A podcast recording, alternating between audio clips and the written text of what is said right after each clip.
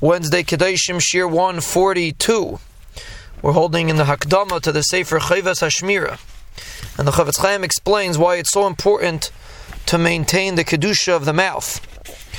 He says because he gives a mashal to a king that gave his uh, worker all different kinds of machines to create different things for the king.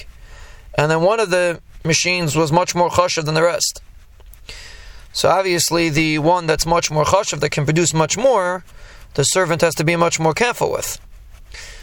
So the Chofetz Chaim explains that the Ribono Shel Olam gave us uh, many, many machines, many Avarim, 248 Avarim we have to operate for Avodah Hashem. He said the main one is the Koach Hadibur. That uh, it's, it does a tremendous, it can do tremendous, it could be poil tremendous schuyas and tremendous uh, kvayt shemayim.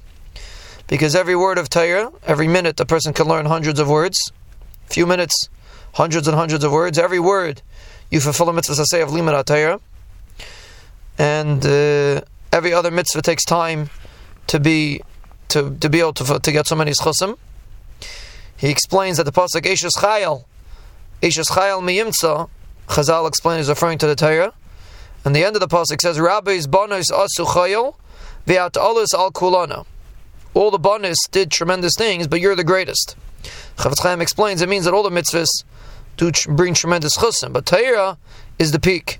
When a person learns Torah, a little bit of learning Torah, he has endless bracha and endless uh, mitzvahs. Every minute the person learns, he can fulfill endless mitzvahs.